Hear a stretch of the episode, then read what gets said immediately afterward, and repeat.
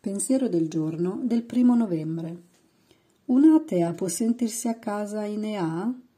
Io, per esempio, ho scoperto il programma quando mi è stato evidente che la mia ostinazione non serviva e che avevo bisogno di affidare la mia vita a qualcosa.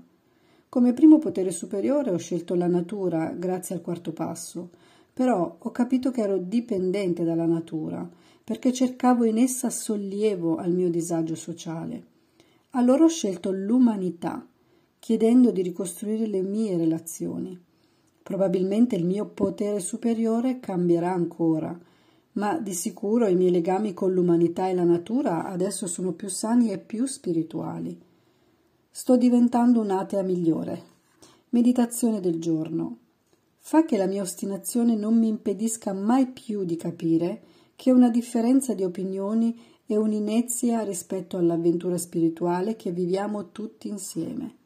Oggi ricorderò, affidarsi funziona, prima mi affiderò, poi, se proprio devo, mi chiederò a cosa.